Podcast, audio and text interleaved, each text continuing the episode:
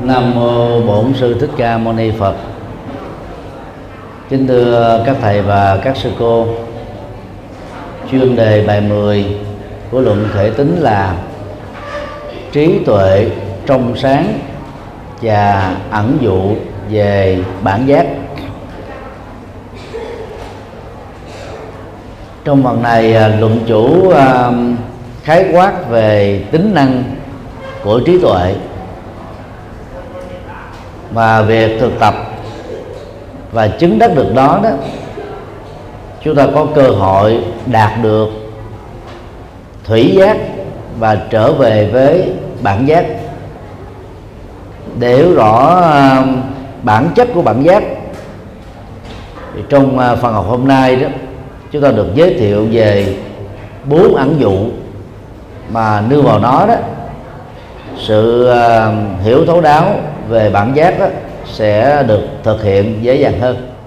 Vấn đề một, nguồn gốc của tâm và vô minh.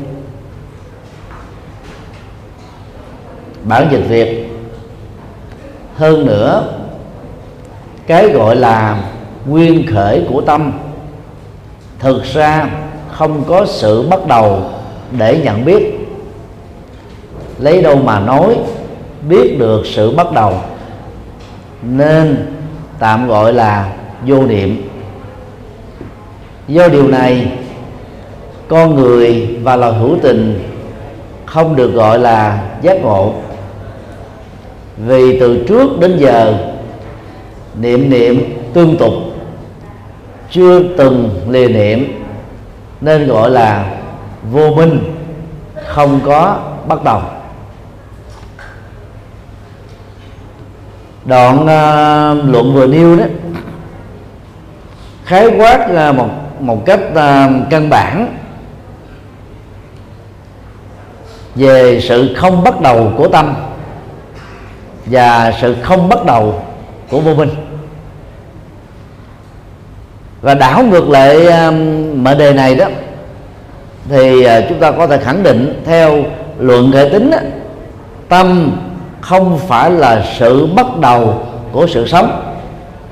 Cũng giống như vật chất và thượng đế không phải là khởi nguyên của vũ trụ. Khái niệm à, tâm khởi ở trong à, bản dịch đề lương có thể được dịch theo hai nghĩa. Nghĩa một, sự bắt đầu của tâm. Theo nghĩa này đó, chúng ta không thể truy nguyên được sự bắt đầu vì à, sự sống của con người đó được xem là từ điểm không có bắt đầu. Vậy đó, các giả thuyết cho rằng đó là tâm có sự bắt đầu, chẳng hạn bắt đầu ở kiếp này như là chủ nghĩa duy vật hay là chủ nghĩa tiến hóa của đắc uyên đều được xem là không thích ứng với bản chất tồn tại của tâm trải qua nhiều kiếp số. Nghĩa hai, tâm khởi là sự bắt đầu ở tâm, hoặc sự bắt đầu từ tâm. Ý cho rằng tâm là nguyên ủy của mọi sự sống, bao gồm thế giới vật chất. Ở ngư nghĩa này đó, người ta sẽ có khuynh hướng dẫn đến chủ nghĩa duy tâm, mà vốn đâu không phải là bản chất của đạo Phật. Do đó, tổ Mã Minh đã khẳng định khái niệm nguyên khởi của tâm á, thực ra không có sự bắt đầu để nhận biết. Nghĩa là cái tính à, khởi nguyên của vũ trụ khởi nguyên của sự sống khởi nguyên của con người khởi nguyên của dạng vật là không thể nhận biết được. Đây là một quan điểm à, rất phù hợp với à, học thuyết duyên khởi trong kinh tạng Bali do đó ai cho rằng tôi biết được khởi nguyên của sự sống và là bắt đầu của dặn dặt người đó được xem là tuyên bố rỗng theo tinh thần của luận hệ tính này. Trong kinh chưa bao giờ có một đoạn nào Đức Phật nói ngài biết được khởi nguyên của sự sống. Ngài chỉ thường giữ thái độ yên lặng. Im lặng, không trả lời trước các câu hỏi liên hệ đến thế nào? Thế giới này là uh, có bắt đầu hay không có bắt đầu? Thế giới này đó là vô biên hay là hữu biên? Ai là tác giả của thế giới này? Luận uh, chủ mã minh uh, gợi ý chúng ta về cách uh, trả lời. Trong những trường hợp như thế đó thì tạm gọi cái đó là vô niệm. Và ở ngữ nghĩa đó, của ngữ cảnh này đó chúng ta có thể dịch đó là gì? Không ghi nhớ được hay là không nhận thức được? Niệm đây là ghi nhớ và nhận thức. Do đó, bất cứ ai tuyên bố rằng là họ biết được khởi quy của sự sống, bao gồm các đấng sáng tạo ra các tôn giáo, xưa cũng như là nay, đều à, không phản ánh được thế giới hiện thực như chúng đang làm trong uh, mắt xích uh, 12 nhân duyên đó, thì à, uh, vô minh đó, được đặt ở vị trí đầu tiên. Đó là chúng ta tạm chặt đứt cái vòng tròn của tái sinh kéo nó thành là một đường thẳng gồm có ba chiều. Chiều uh, quá khứ chiều hiện tại và chiều tương lai. Về bản chất đó thì cái mắt xích này nó nó không bị cắt ra. Nó thành một cái vòng tròn. Và vòng tròn đó được cắt ở cái mắt xích vô minh. Tức là cái thời điểm mà tâm thức con người đó vừa thoát ra khỏi cơ thể sau sự chết đích thực. Để chuẩn bị có mặt ở trong một bào thai mới và vô minh đó là bệ phóng của nguyên tử đẩy tâm thức với tất cả các nghiệp chung và nghiệp riêng vào kiếp sống tương lai. Và đứng từ góc độ đó đó, chúng ta có thể tạm gọi do vô minh mà có sự vận hành của tâm thức, tức là thức tái sinh ờ, đào thai trong một bào thai mới. Thực ra đó, thì vô minh không phải là khởi quyên của sự sống vô minh cũng không phải là sự bắt đầu của mọi thứ, rắc rối trên đời. Nó là một cái tương tác rất là đa chiều. Vô minh chỉ là một mắt xích, trong rất nhiều các mắt xích tạo ra sự sống, tạo ra đau điềm đau thôi. Khái niệm sơ tướng trong bản đề lương có thể được dịch là cái tướng trạng ban đầu của sự sống. Hay có thể dịch thoát nghĩa hơn là uyên ủy của sự sống từ điểm khởi thủy. Vốn không thể xác định được. Do vì con người không xác định, không à, ghi nhớ được, tức là vô niệm, con người do vậy bị liệt vào cái nhóm không giác ngộ, hoặc là đang sống nỗ lực trên con đường giác ngộ, vẫn được xem là người chưa được giác ngộ. Nói cách khác là bậc giác ngộ là những người có được chánh niệm. Trong đi đứng làm ngồi nói đến động tịnh thức và ngủ. Còn người nào á, đánh mất cái chánh niệm đó sống với trạng thái vô niệm thì lúc đó đó toàn bộ tiến trình ký ức về các kiếp sống quá khứ từ đại cương đến chi tiết thuộc ra ngoài tầm kiểm soát và chủ động của con người.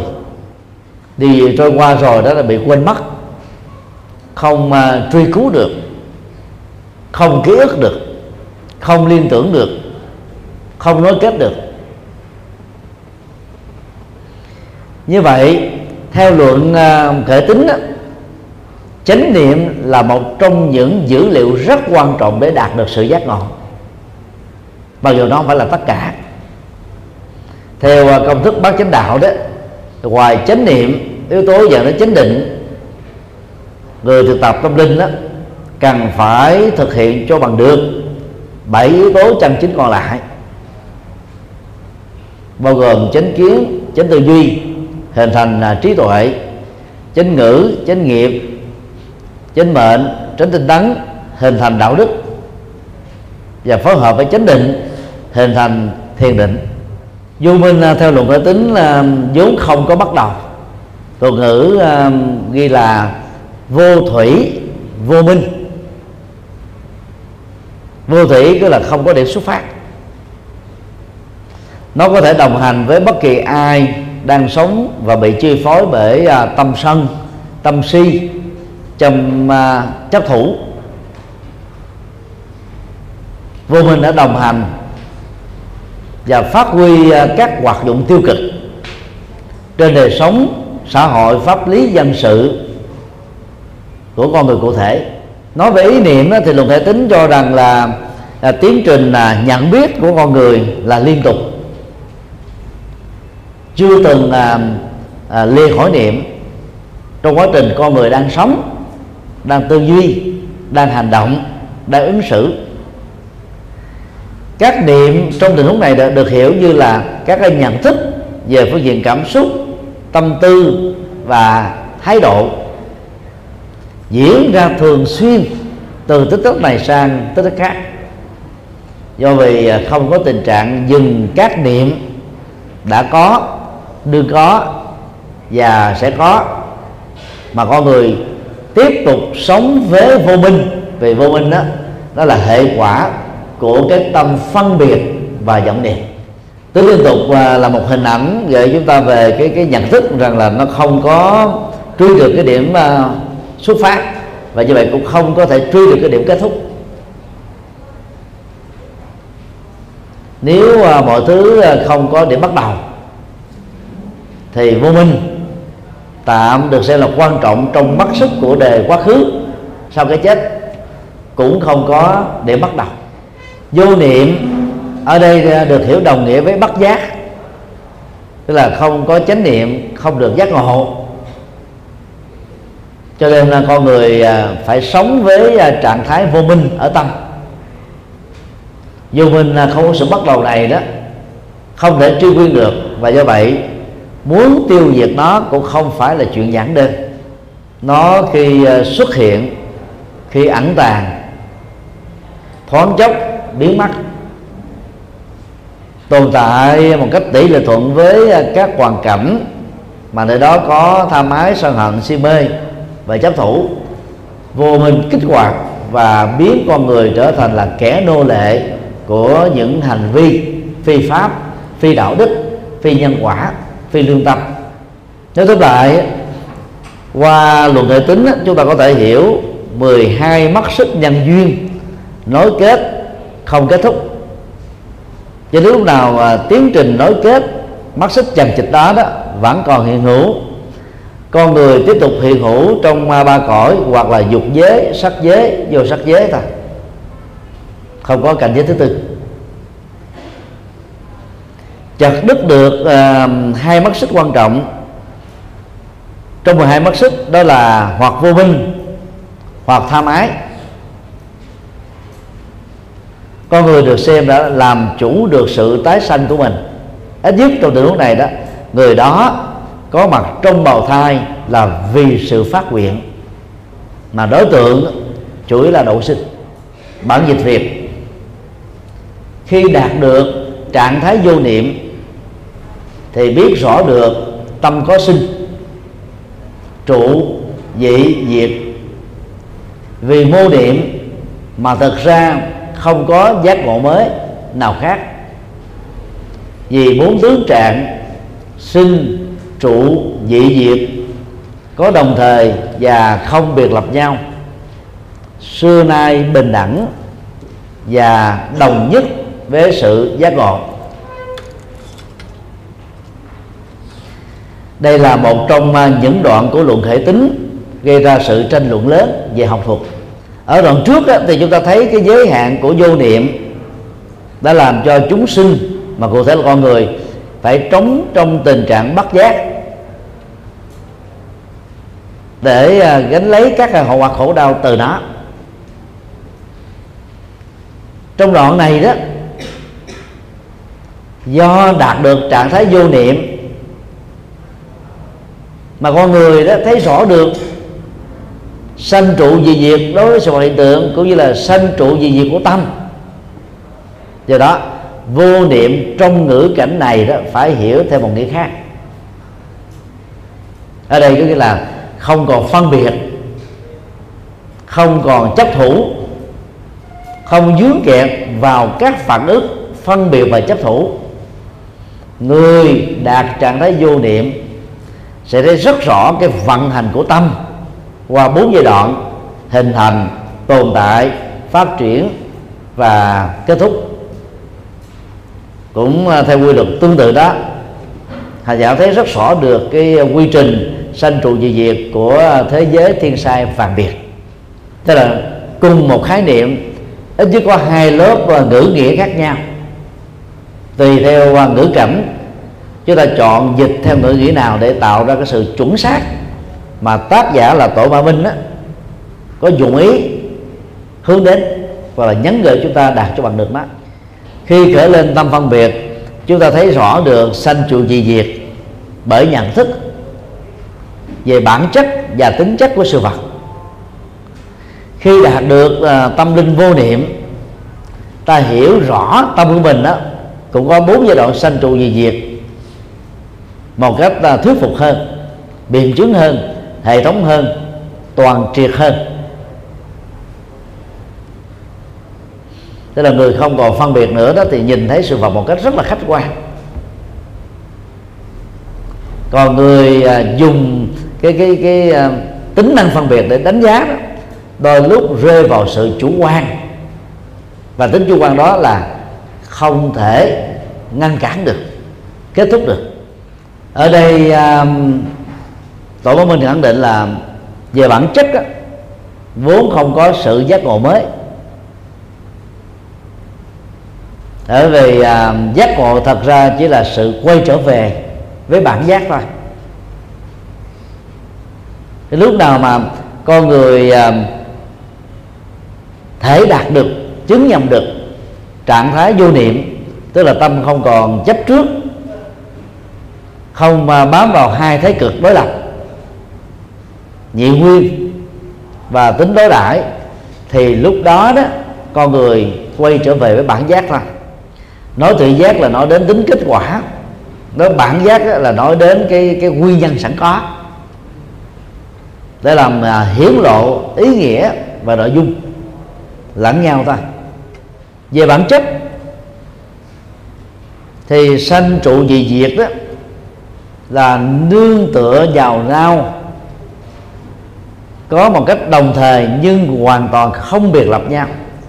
Tức là ngay trạng thái sự sinh có mặt đó thì uh, tiến trình tồn tại phát triển và dẫn đến sự kết thúc đó, đã bắt đầu được uh, ẩn náu rồi như một bản năng rồi. Chưa bao giờ có một sự vật hiện tượng nào được sinh ra mà không có tồn tại phát triển và kết thúc do đó, ở ngay à, giai đoạn một là sự hình thành. Người có trí tuệ đã thấy rõ được ba giai đoạn nói tiếp theo sau, tồn tại ngoại diệt và kết thúc. Đó là thấy được cái sự sâu kết của nó trong một tổng thể. Còn người thiển cận đó thì chỉ nhìn thấy sự vật một cách biệt lập với tất cả các sự vật còn lại. Điểm trên biển lớn ở trong luận hệ tính và đặc biệt là đoạn này là việc cho rằng đó sanh trụ dị diệt vốn bình đẳng với giác ngộ và với và, và đồng nhất với giác ngộ. Đa khi sanh trụ diệt nó thuộc về bản chất của thế giới hiện tượng. Giác ngộ đó là tinh hoa cao nhất của tâm.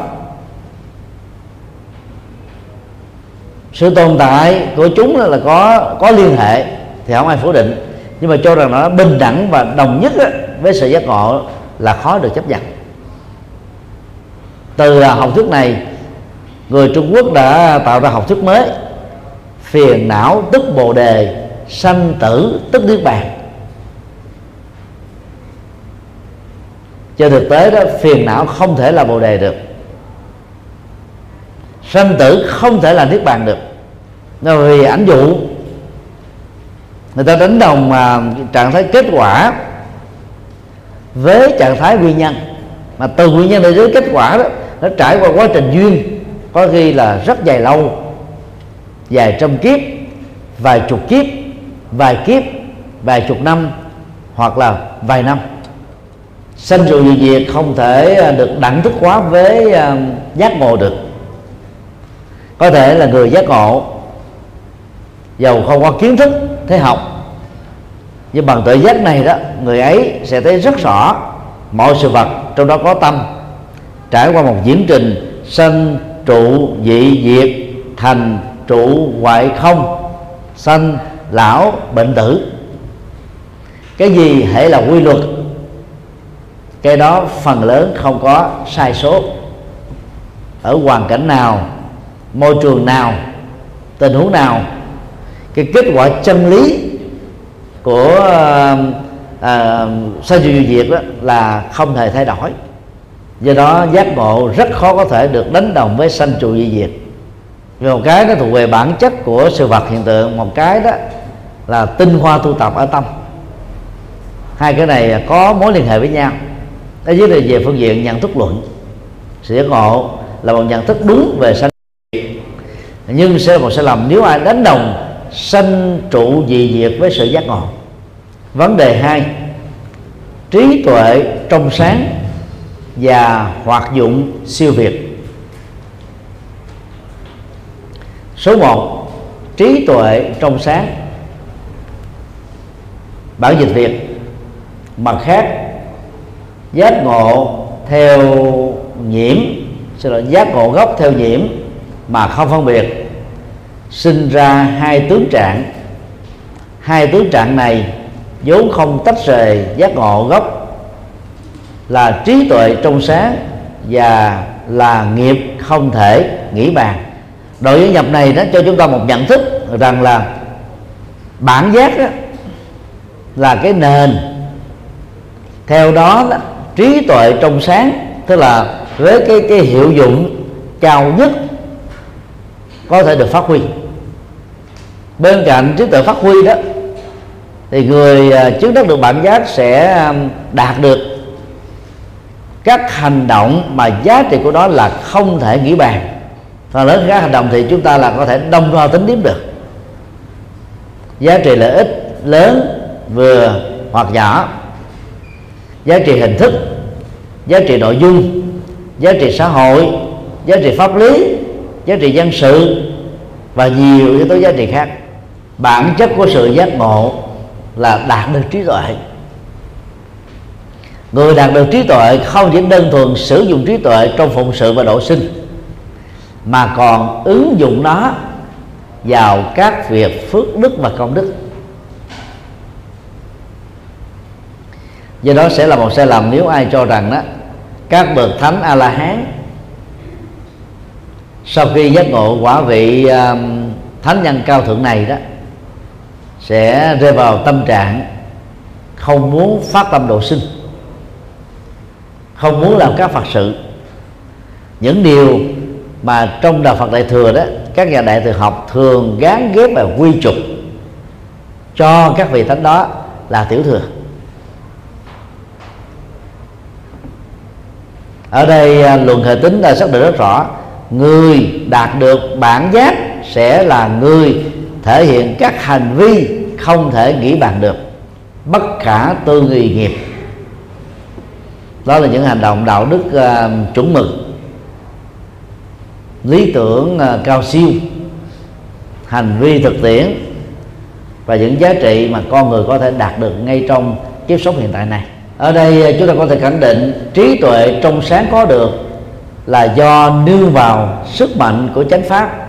Đầy đủ các phương tiện nên phá được, thức hòa hợp, trừ diệt được tâm liên tục, làm hiển bài pháp thân và trí tuệ thuần tịnh. Điều này nên hiểu như thế nào?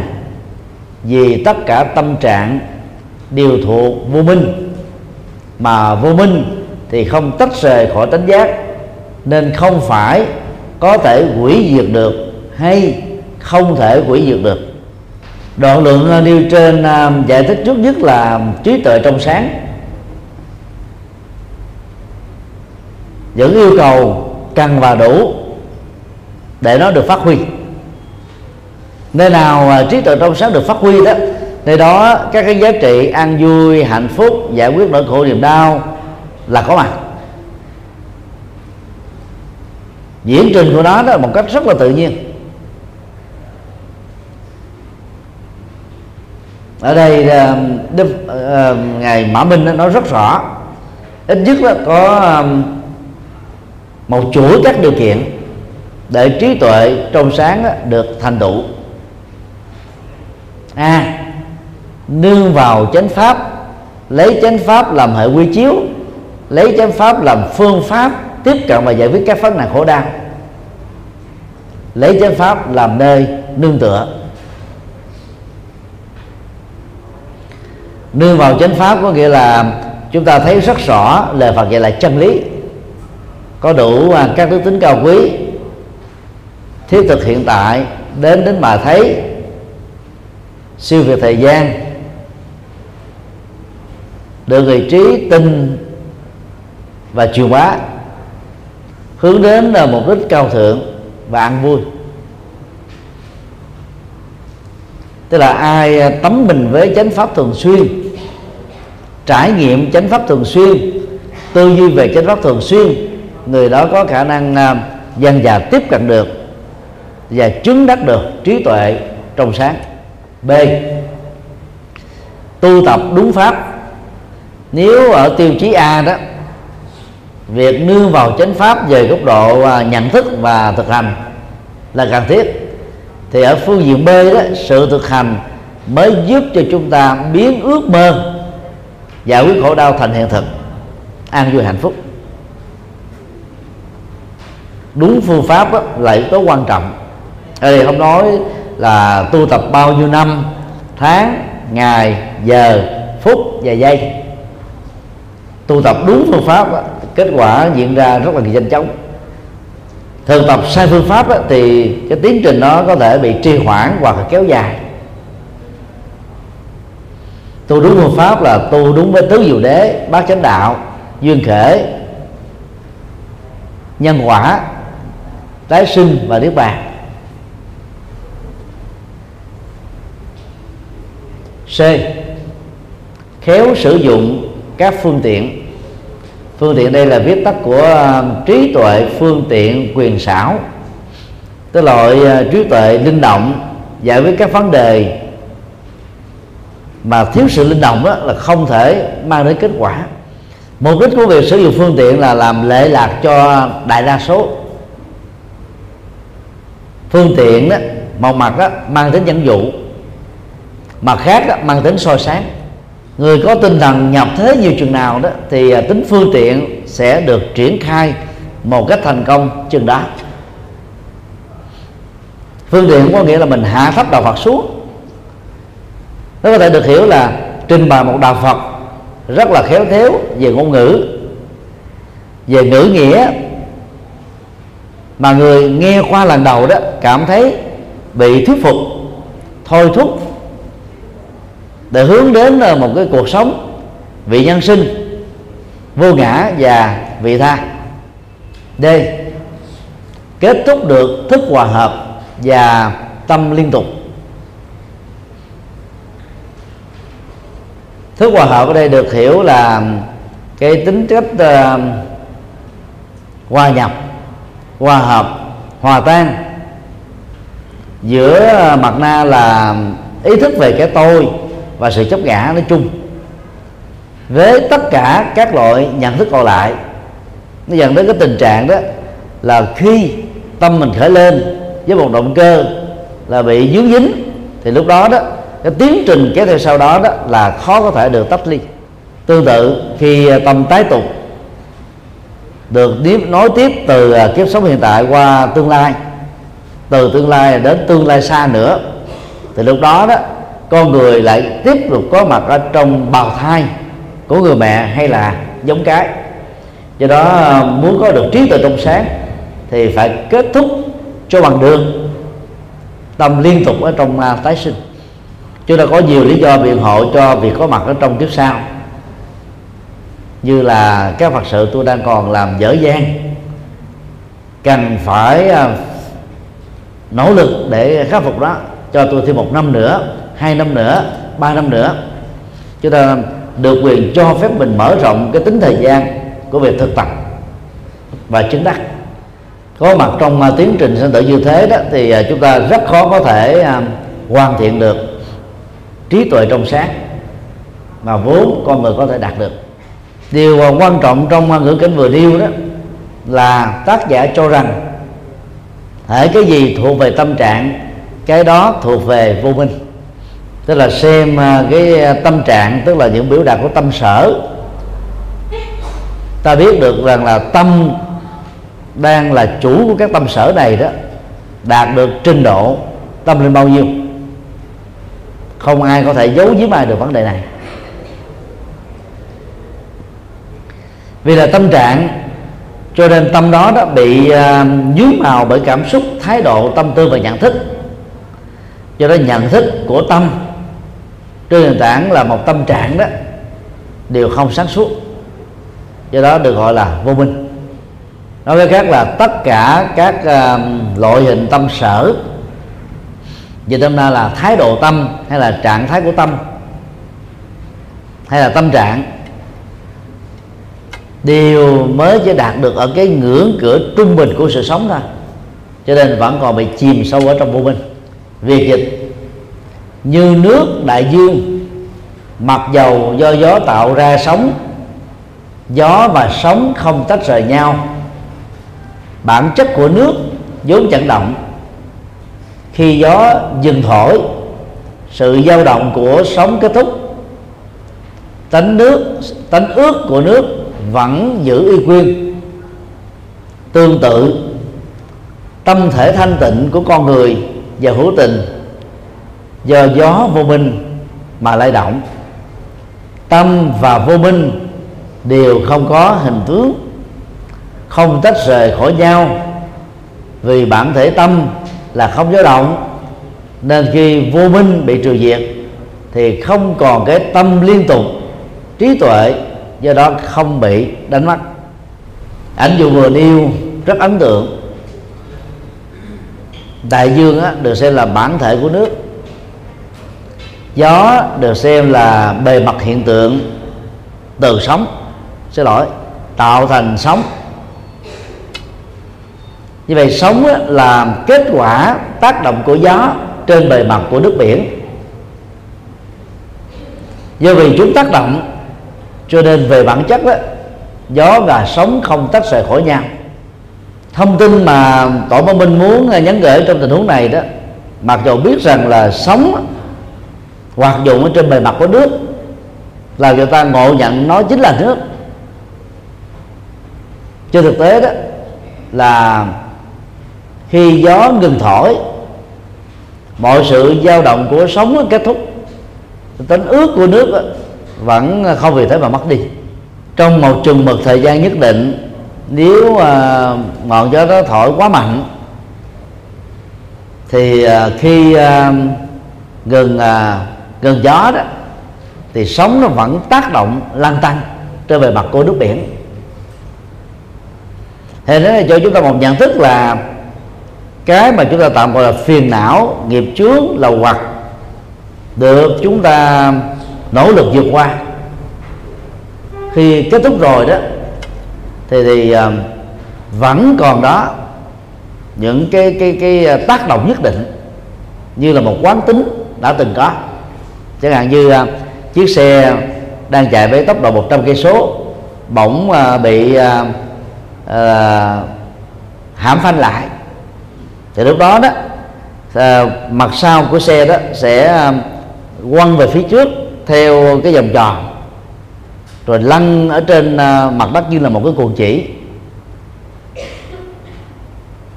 Tốc độ đã được giảm nhưng mà quán tính của tốc độ vẫn tiếp tục diễn ra. Cho nên là khi à, sóng sau đó khi gió đã ngừng nhưng mà sóng vẫn tiếp tục gợ gợn lên các cái lăn tăng tác động trên mặt của nước biển. Cái nguyên ủy mà mà à, người tu học Phật còn phải lưu tâm đó là tánh ước của nước không thay đổi. Còn sống á, làm nhấp vô trên bề mặt nước với những cái hình thù và tốc độ chảy rất là nhanh. Còn về tâm thể cũng tương tự như thế vốn là thanh tịnh khi à, có gió vô minh tác động. Thì trí tuệ giàu đang hiện hữu nhưng không thể phát huy được. Gió vô minh đó được à, thiền học à, Trung Quốc sánh ví như là vầng mây mờ vầng mây đen, bay hoặc là dân ở trên bầu trời. Những thời khắc đó đó chúng ta rất khó có thể nhìn thấy được các cái ờ, cảnh vật đủ hình thù màu sắc như nó đã từng là. Vô minh đó, được sánh ví như là gió nơi nào có vô minh đó, thì nơi đó không thể có sự thành tựu trí tuệ được. Vô minh à, về ngữ nghĩa là đối lập hoàn toàn với trí tuệ. Cho nên khi vô minh kết thúc trí tuệ mới được hiển bày điểm giống nhau à, giữa tâm và vô minh là cả hai đều không có hình tướng, không có màu sắc, nhưng là chi phối cuộc sống của con người. Tinh hoa nhất của tâm là trí tuệ,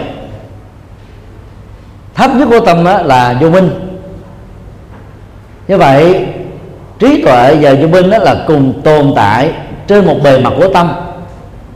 Đối với người phàm á thì bề mặt vô minh nó khống chế phủ trùng. Đối với bậc thánh á, thì trí tuệ đó là hiển lộ. Một trong những nhận thức mà chúng ta cần đạt được là tâm vô minh đó không tách rời khỏi nhau. Tức là nơi nào còn có tâm thì ở đó còn có vô minh chi phối cho đến lúc nào nỗ lực chuyển hóa nội dung và nội hàm của tâm được thành công thì lúc đó là vô minh mới được xem là kết thúc.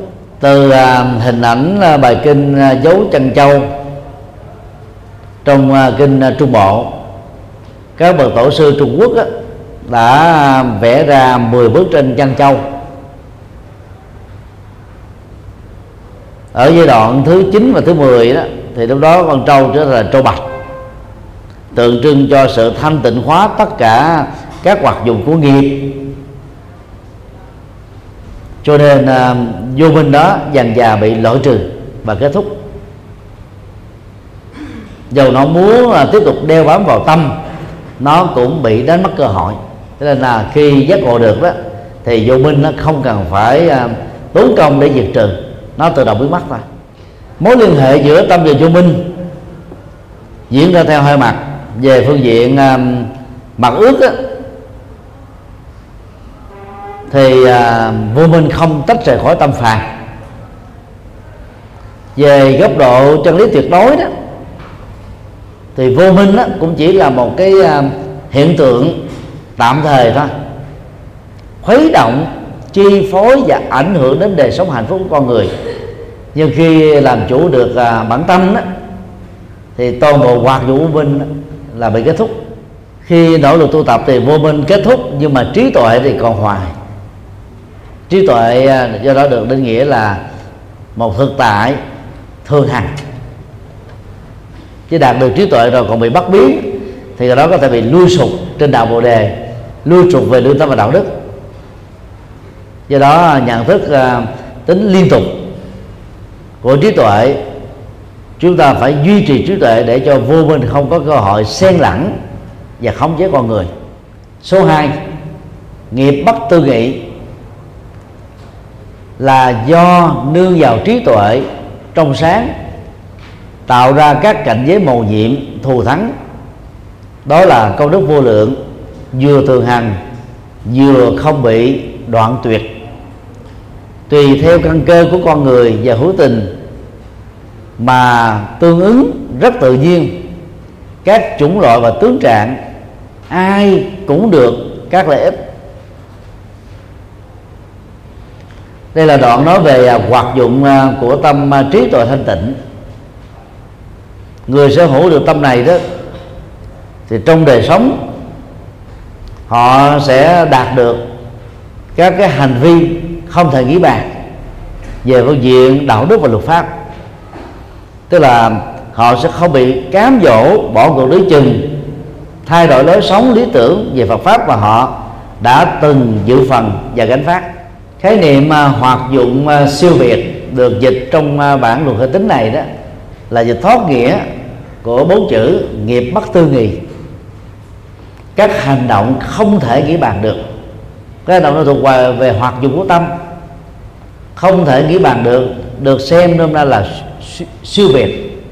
Để ờ, có được hoạt dụng siêu việt, nghiệp không chấp vào bất cứ một cái gì hành giả phải thực tập cho bằng được trí tuệ. Vốn là chiếc chìa khóa rất quan trọng đối với hành giả đạo Phật. Độ này cũng mặt khác nói rằng đó, là trí tuệ chính là cái nền mà theo đó nghiệp thù diệu, cảnh giới thù diệu hoặc dụng thù diệu, đồng thời có mặt theo. Câu này nó cũng giống như câu uh, lúa thóc đến đâu bồ câu đến đó. Nếu chúng ta sánh ví à, lúa thóc như là trí tuệ cái phương tiện để tạo ra niềm vui thì con người nào cần trí tuệ đó sẽ giống như là các con bồ câu phải đi theo sự có mặt của lúa thóc.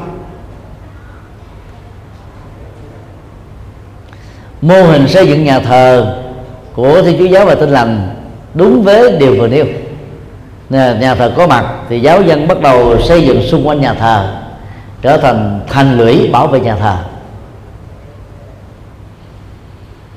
Còn trong đạo Phật đó triết lý thì sâu nhưng mà tổ chức chúng ta kém.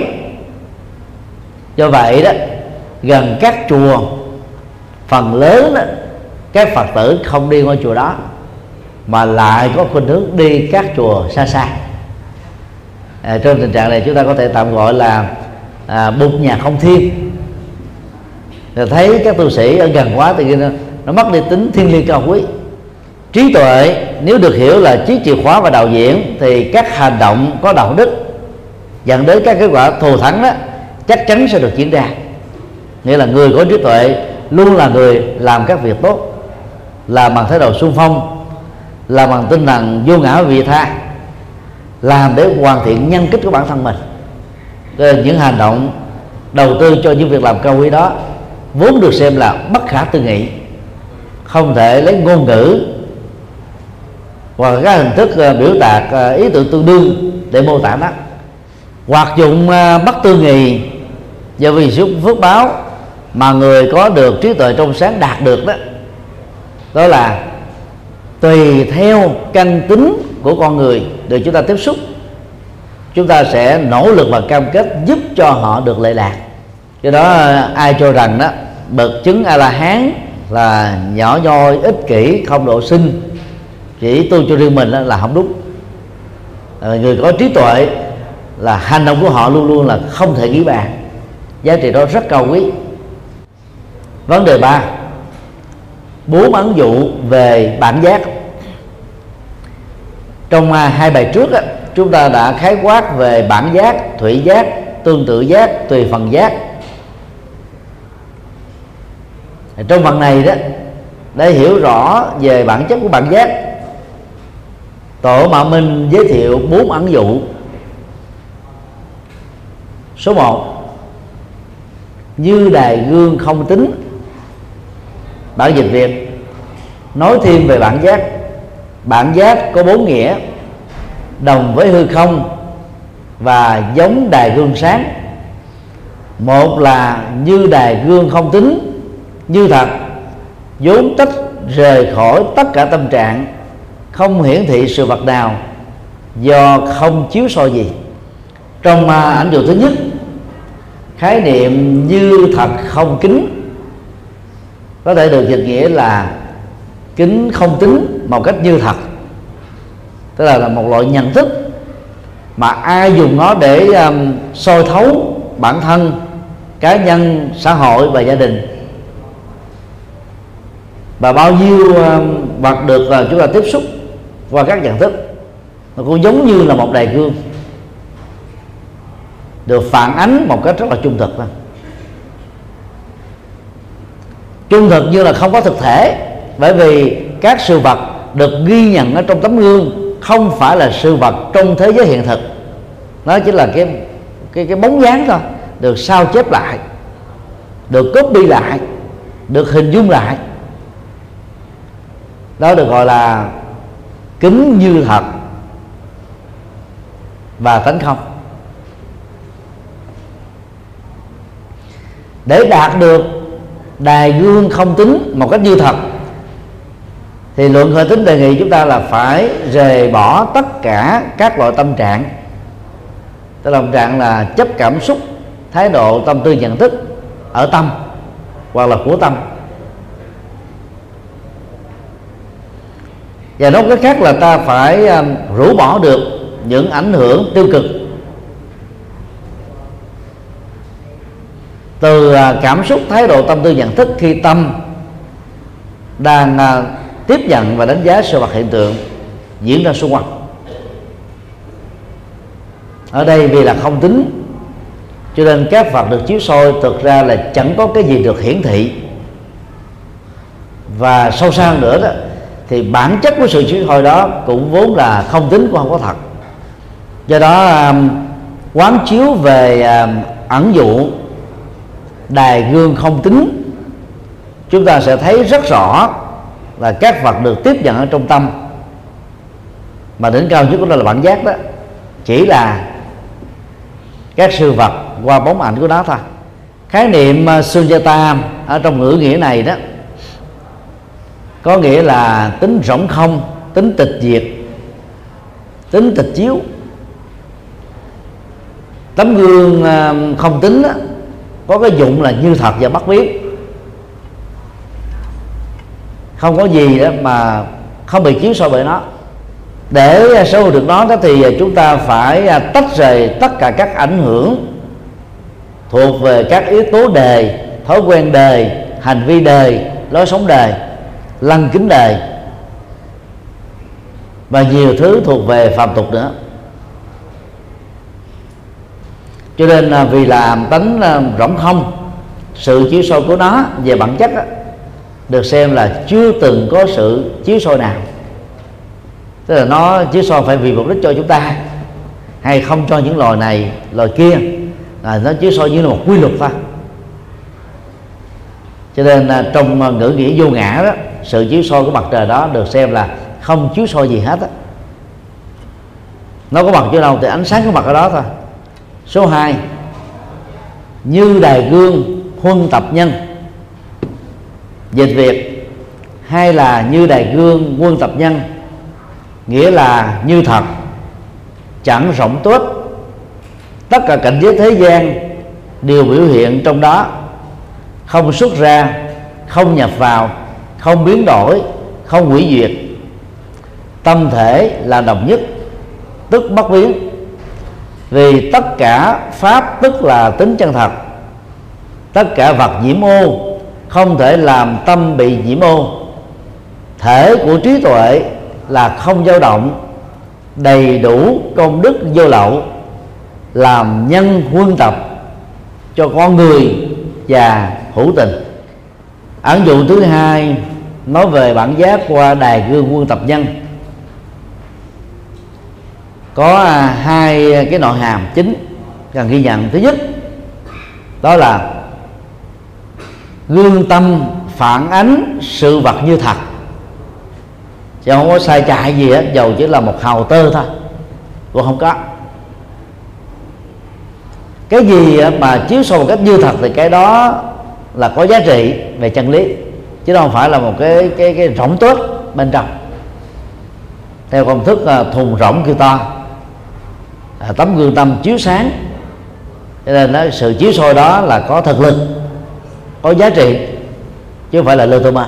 Khái niệm mà cảnh giới thế gian được chiếu soi chỉ cho cái tương tác giữa à, tâm bản giác và những vật được nó đánh giá, nhận biết. Bốn à, cụm à, cụm từ mô tả về cái tính như thật này đó, gồm có không xuất ra, không nhập vào, không biến đổi, không hủy diệt.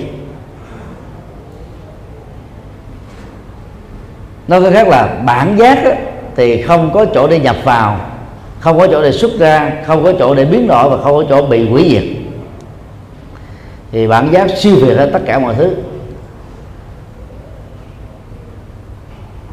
Cho đến lúc nào đó tâm thể con người đạt được trạng thái độc nhất tức là không còn vọng niệm chấp thủ nữa thì cho đến lúc đó đó mọi sự hiện tượng đều có thể được đánh giá như quy luật của sự chân thật.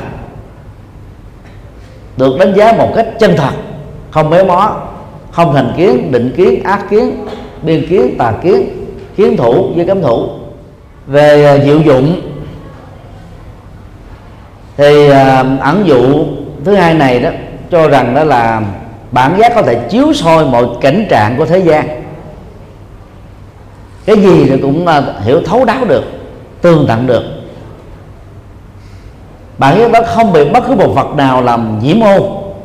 Nó giống như vàng đã à, trở thành là vàng nguyên chất thì nó không còn bị tạp chất hóa nữa. Và do đó tâm thể đó là không dao động trước mọi hoàn cảnh.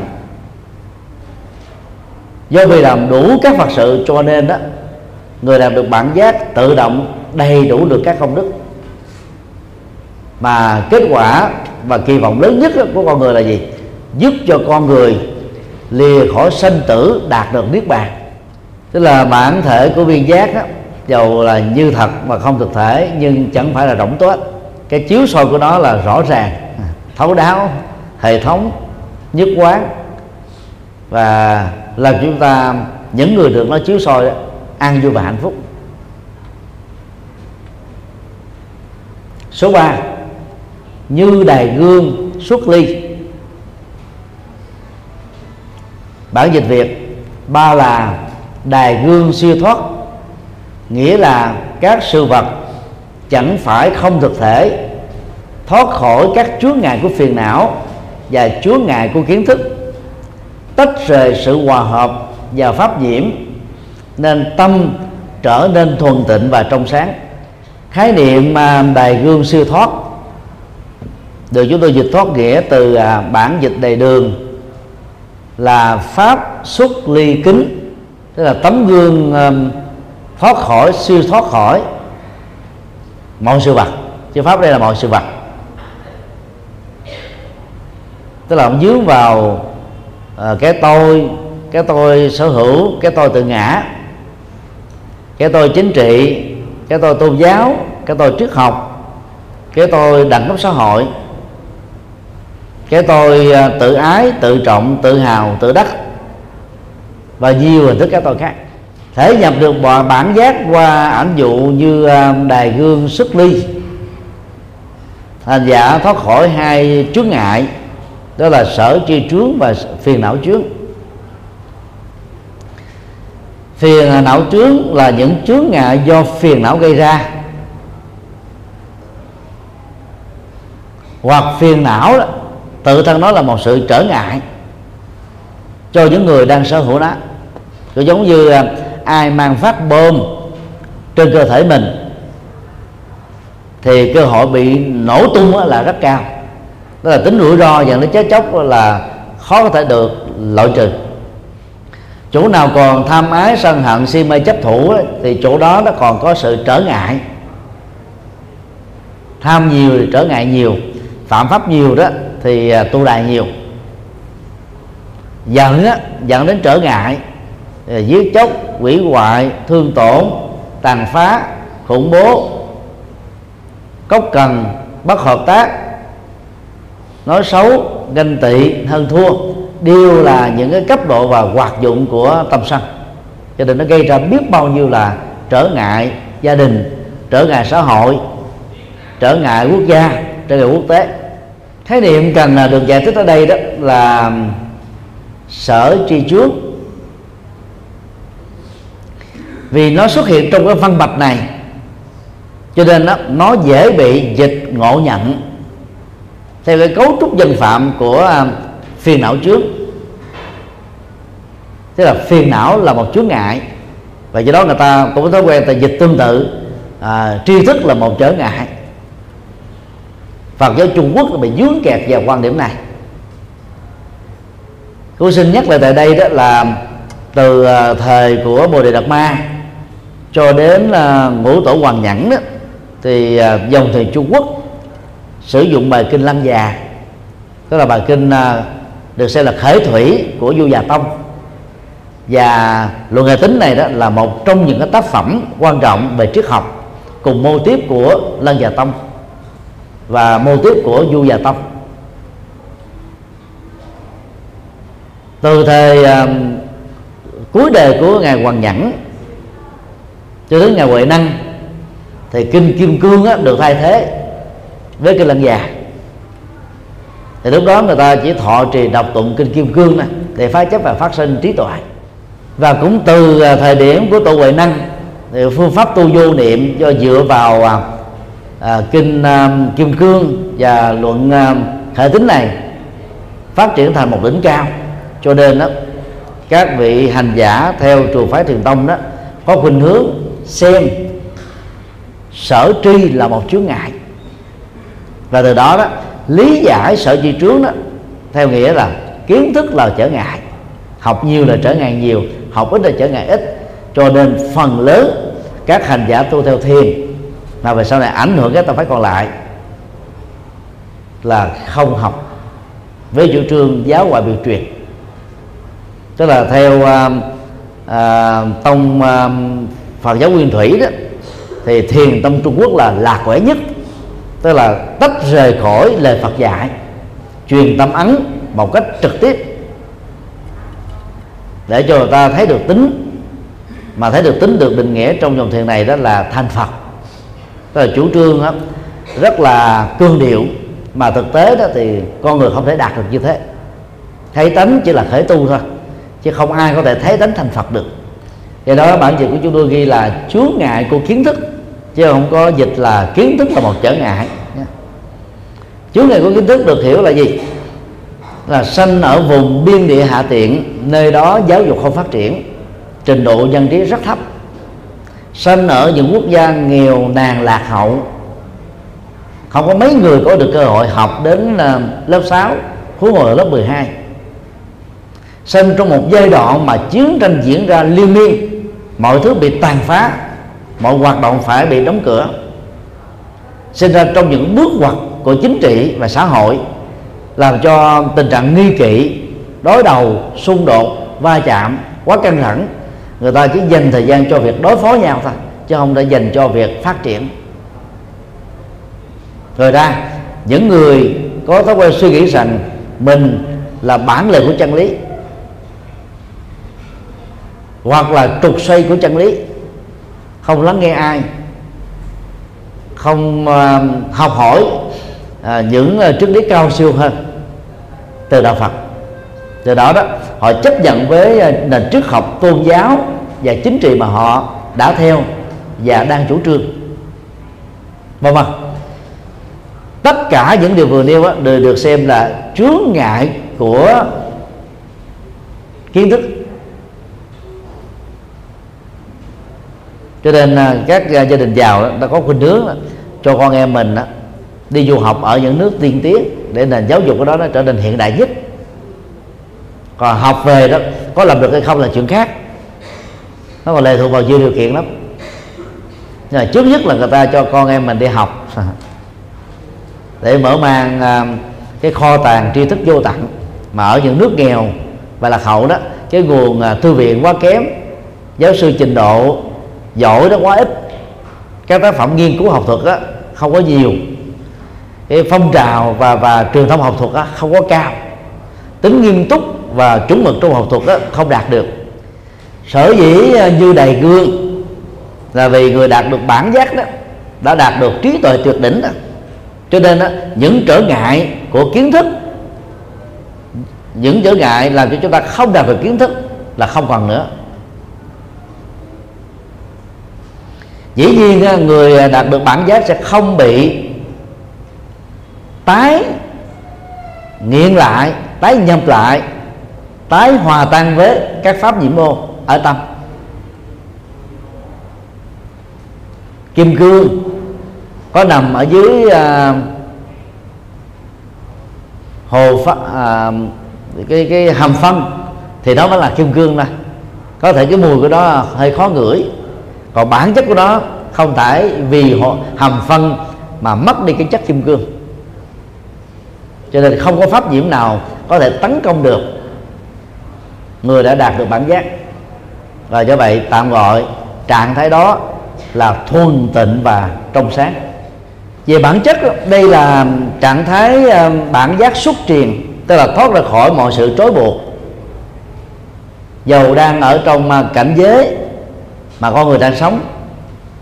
Tính chất của đó là thuần định trong sáng, chiếu soi. Cho nên đi tới đâu đó là nó nó soi rồi tới đó, khai phóng tới đó, mở mang tới đó và về diệu dụng đó, thì thoát ra khỏi tất cả phiền não trước và sở tri trước. Không hòa tan với pháp nhiễm môn số 4 như đài gương huân tập duyên. Bản dịch việt. Bốn là đài gương quân tập duyên, nghĩa là nương pháp xuất ly, khắp soi tâm của chúng sinh, giúp họ tu tập căn lành, thể hiện theo tâm niệm về à, khái niệm á, duyên quân tập kính có thể dịch đó là đài gương quân tập các duyên. Duyên đây được hiểu là thiện duyên và thuận duyên.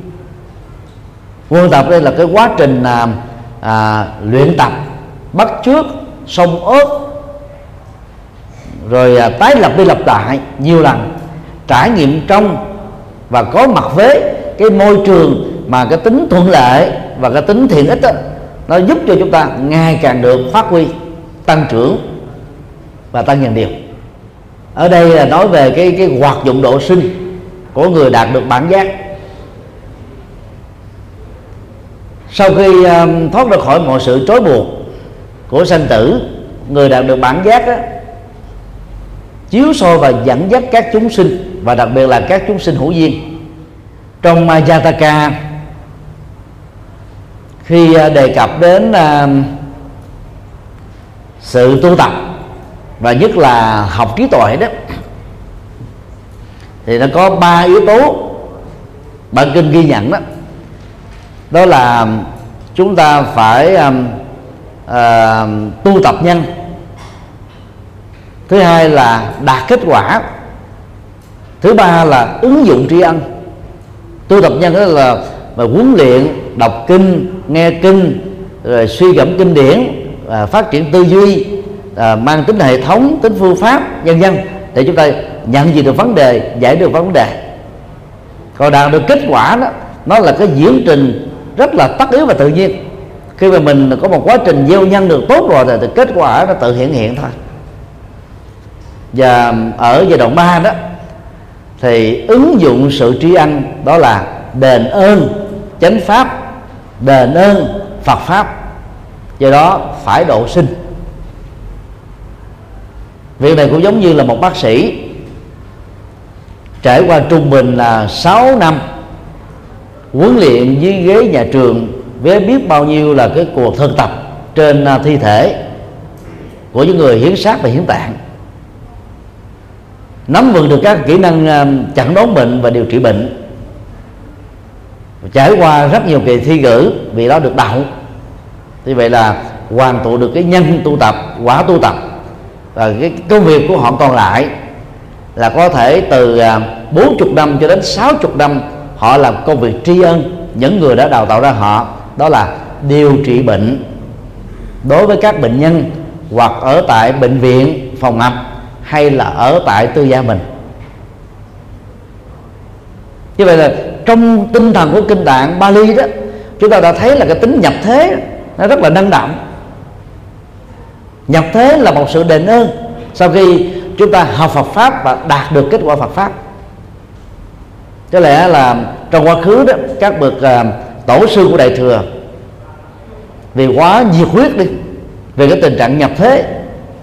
Nhưng mà trên thực tế thì không có nghiên cứu tới đây đến chốn những lời dạy trong kinh Đàm đi nghĩ rằng là a la hán là còn là là là nhỏ nhoi ích kỷ vị kỷ. Cho nên mới xem á, họ là tiểu thừa. Chứ còn à, thực tập cái cái hạnh tri ân bằng ứng dụng độ sinh thì làm sao mà mà mà tiểu thừa được? Ở đây à, à, luận hệ tính nói một điều cũng tương tự thôi. Là soi khắp tâm của chúng sinh giúp họ tu tập căn lành và thể hiện giúp họ theo tâm niệm. Theo chỗ nào có nhu cầu là chúng ta phát tâm đi đến. Nhưng mà rất tiếc là ngày nay thì à, các tu sĩ chúng ta chưa làm tốt công việc này. Hiện tại đó, trên toàn quốc chúng ta có được à, 42.000 tăng ni thôi. Con số quá khiêm tốn, với tổng số 92 triệu dân. Thái Lan thì có khoảng à, 500.000 tăng ni. Miến Điện có khoảng là 900 900 à, ngàn tăng ni. Việt Nam mình hiện tại có khoảng là 16 ngàn ngôi chùa, lớn vừa mà nhỏ mà phần lớn là nhỏ. Dưới à, 200 mét. Và ở miền Bắc và Bắc à, Trung Bộ đó, thì mỗi một vị tu sĩ đó, phần lớn là đảm trách trung bình đó là ba ngôi chùa. Như vậy có rất nhiều các ngôi chùa ở nửa đất nước của Việt Nam là thiếu các tu sĩ quản lý thường xuyên và trực tiếp. Thì như vậy là cái cái công việc giúp cho các phật tử phát triển trên căn lành đó, nó bị giới hạn. Chúng tôi may mắn có cơ hội đi à, thuyết giảng nhiều nhất ở nước ngoài trong cộng đồng tu sĩ Việt Nam hiện nay từ năm 2003 cho đến bây giờ, trung bình mỗi lần đi thuyết giảng ở hải ngoại là hai tháng đến hai tháng rưỡi. Và trong thời gian đó đó, trung bình thuyết giảng là 70 buổi. Ở trong nước là đã đi à, cũng gần khắp ba miền, với nhiều tỉnh thành khác nhau. Và thấy một nỗi đau rất lớn là gì? Phật tử bị đối pháp. Như là là là trời khô hạn mà chờ một cơn mưa, hoặc là là là sa mạc mà chờ mưa. Ờ, mỗi một giọt mưa đó là bốc khói liền, nó không có đủ để mà thấm xuống dưới lòng đất. Hiện nay có nhiều tỉnh thành, toàn tỉnh còn chưa có được một giảng đường thuyết giảng cho phật tử. Các tu sĩ mà về các thành phố lớn để học như là sài gòn, hà nội thì hầu như là ít khi muốn quay trở về quê hương của mình để làm đạo lắm. Vì điều kiện ở dưới dưới, dưới quê nó quá khó khăn. Còn ở thành phố đó ờ, là sống quá dễ. Cho nên ít ai quay trở về. Những cái tỉnh thành lớn như Huế, Đà Nẵng mà mới có được một giảng đường nằm ở ban trị sự tỉnh thôi. Còn nhiều chùa hầu như là không có thuyết giảng Phật pháp.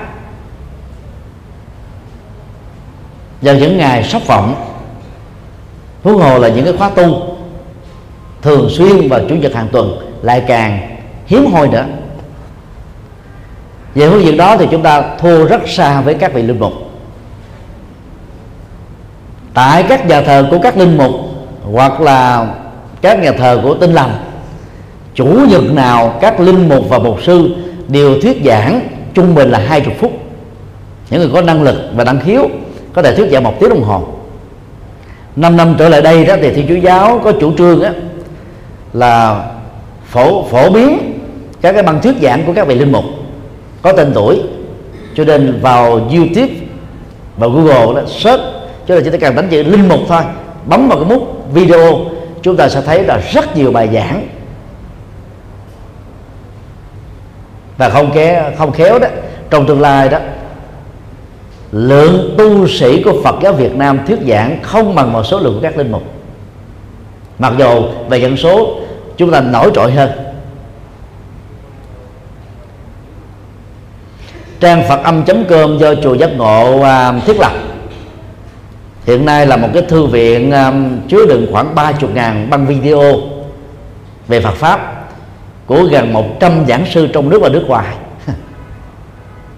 rất nhiều à, các bậc tôn túc của chúng ta trong quá khứ và hiện tại. Nhiều tăng ni đang là giảng viên của các trường trung cấp Phật học cao đẳng Phật học học về Phật giáo ở ba miền giảng nhưng không quay băng không thâu tiếng. Và điều đó là một tổn thất lớn cho những người có nhu cầu tìm kiếm. Chứ một lớp học đó, chỉ có vài chục người vài trăm người nghe nhưng mà khi mà phổ biến ở trên internet đó, có thể là vài ngàn người vài chục ngàn người tiếp tục truy cập. Đó là lệ thế phước báo của thời hiện đại này. Dĩ nhiên là chúng ta phải chọn lọc để cho những cái um, băng giảng do mình phổ biến đó, nó đạt được cái tiêu chuẩn đó là giúp cho người nghe tu tập được căn lành. Căn lành đây có nghĩa là à, hết tham ái hết sân hận hết si mê hết chấp thủ. Còn à, thể hiện theo tâm niệm của chúng sinh đó được hiểu là như thế này. Tức là cái người thuyết giảng đó phải cung ứng thực phẩm mà người nghe cần. Chứ hiện nay đó là tăng ni chúng ta đang rơi vào tình trạng là gì? Cung ứng các thực phẩm mà chúng ta muốn. Còn người nghe có thích hay không mình không quan tâm. À, đề nghị của luật hệ tính rất là sâu. Phải à, đáp ứng được cái tâm niệm của người nghe thì người nghe mới hưởng ứng nó một cách nồng nhiệt. Mà như thế đó thì các cái chủ đề về nhân thừa nhân bản cho người tại gia phải chiếm đại đa số. Chứ còn bây giờ mà đi giảng là luận đại thừa hệ tính luận uh, à, trung quán luận câu xá luận tỳ bà sa hay là kinh thủ lăng nghiêm kinh lâm già kinh hoa nghiêm kinh là bán niết bàn cho người tại gia họ nghe giống như dư mù như điếc. Cho đó mình là khi thuyết giảng cho quần chúng phải giảng các cái chuyên đề Phật học ứng dụng. Và cũng dựa vào tinh thần này đó, là giảng tại um, các học viện, chúng tôi cũng đi theo tinh thần ứng dụng thôi. Xuất thân từ nghiên cứu nhưng mà vẫn vẫn dạy ứng dụng thì nghiên cứu thì chúng ta tầm trương chính cứu đưa các bạn sớ giải, luận giải về vấn đề đó. Điểm giống, điểm khác như thế nào? Cái đó nó không khó. Nó chỉ đòi hỏi cần mẫn về thời gian thôi. Bởi vì trong đại tạng có đủ hết. Trong các cái ờ, sách sớ giải có đủ hết. Nhưng mà triển khai về việc ứng dụng đó, để chúng ta thấy rõ được các cái giá trị thiết thực của lời Phật dạy mà các bộ đã ứng dụng. Và bây giờ chúng ta theo đó tham khảo để tạo ra tính ứng dụng thiết thực cho mình trong thời đại hôm nay. Xin à, kết thúc.